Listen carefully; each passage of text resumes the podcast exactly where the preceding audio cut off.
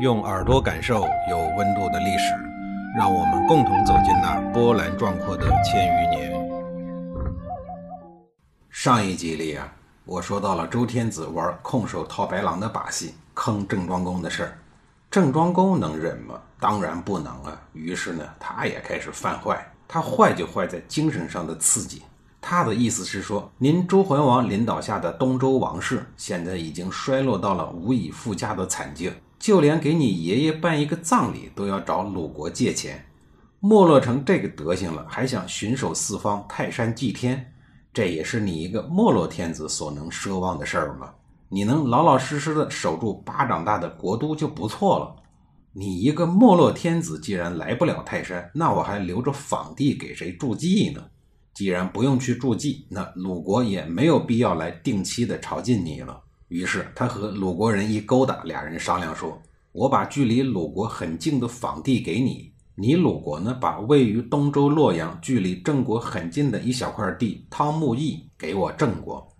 汤沐邑呀，是各个诸侯国君每年来周王室朝见天子的时候临时落脚住宿的地方。这个和现在各省市的驻京办有点相像。”那个时候朝觐天子有很多的礼节，比如你得先戒斋静心，要把身体呀、精神上的各种奢欲啊等不良杂念全部都抛到九霄云外，然后还得焚香沐浴，喷上令人振奋的香料，这样才能朝觐天子，否则就是失礼。做洗澡、化妆这些事儿肯定用不了很大的土地，但政治意义深远。根据周朝的礼制，天子分封的土地，诸侯只能世袭，不能够私下交易。郑庄公明知故犯，公然地提出和鲁国换地的建议，为的就是要给周桓王一个难堪。交易访田所传递出的政治信号极其的敏感，这等于公开地告诉天下，郑鲁两国不再承认周桓王作为天下共主的权威了。一眨眼的功夫，周王朝倚重的两个姬姓大诸侯同时宣布脱离中央的控制。听到这个消息呀，愤怒至极的周桓王颁布了诏令，号令天下诸侯与之一起平叛郑国。结果呢，理想是丰满的，现实是骨感的。诏令发出去以后，很多大诸侯都当睁眼瞎，只有魏、陈、蔡三个国家给了周桓王的面子，愿意一起出兵攻打郑国。魏国就不说了，作为公爵国，历来都愿意忠心耿耿地拱卫王室。陈国的公子陀刚刚把得了精神分裂症的国君哥哥给搞没了，属于篡位登基，正需要周王室的萝卜章给说法的时候。而脚底下的蔡国呢，一直与陈国共进退。至于其他的国家，谁愿意和江河日下的周王室荣辱与共呢？如果那样的话，就等于和冉冉升起的郑国为敌。谁也不比谁傻多少。就这样，公元前七零七年，周桓王御驾亲征，亲任主将，率领不成气候的魏、陈、蔡外加王室的军队，组成联军冲向了郑国。双方在如葛，也就是在今天的河南长葛以北的那一疙瘩，拉开了战斗的序幕，正式启动了春秋混战的按钮。面对天子亲征，打还是不打？打败还是打胜？如果是胜，胜到什么程度？这三个问题很快便摆在了郑国君臣的面前。天子亲征，在列国看来，肯定是郑国犯了不可饶恕之罪，道义上首先就输了一层。如果在屈膝投降，即使社稷不灭，那在国际上也从此失去了发言权，这是郑庄公所不愿意看到的。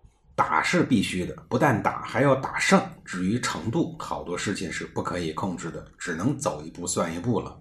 这时候，郑庄公的二儿子公子突站出来说：“我先汇报一下联军的阵势。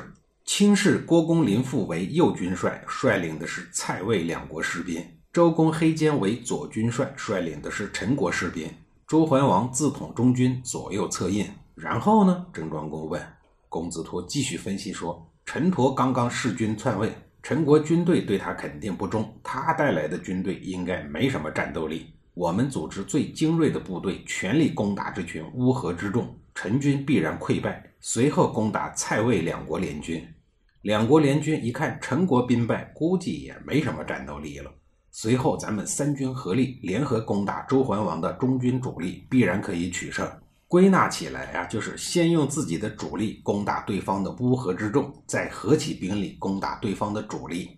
这些军事思想现在看起来很简单，与田忌赛马有相似之处，但是在当时啊，就是计谋，甚至可以说是阴谋，这是君子们所不屑的。偏偏这些小伎俩很实用，可见与时俱进很重要。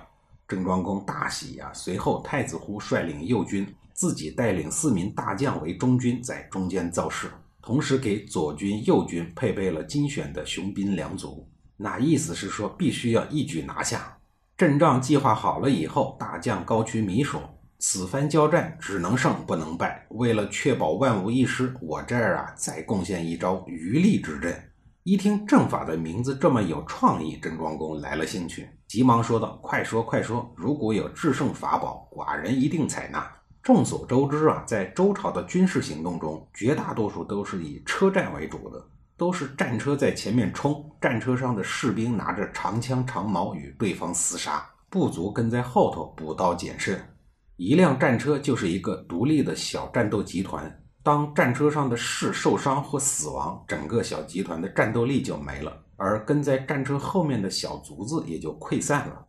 战士，战士，士是贵族，士才有资格在车上战斗。如果你的身份是卒子，任何时候都不能够爬上战车，只能撒开脚丫子在车后面跑。卒子是由农民组成的，那个年代等级森严，士农工商。士是贵族，农民是卒子。如果你是工商界人士，哪怕你是名流大亨，抱歉，你连做卒子的机会都没有。高渠弥提出的余力之阵，一改之前的古板做法，要求卒子不单单跟在战车的后面跑，而是围绕在战车的左、右、后三面，如同鱼群跟从头鱼，视为余力。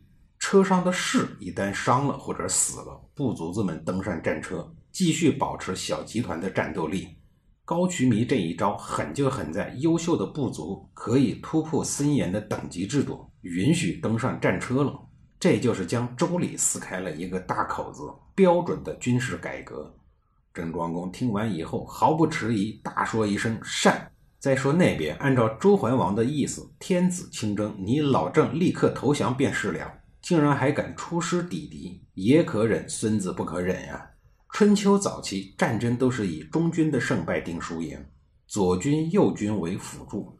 怒不可遏的周桓王率领最精锐的中军冲了出去，打算亲自与郑庄公的中军厮杀，一战定乾坤。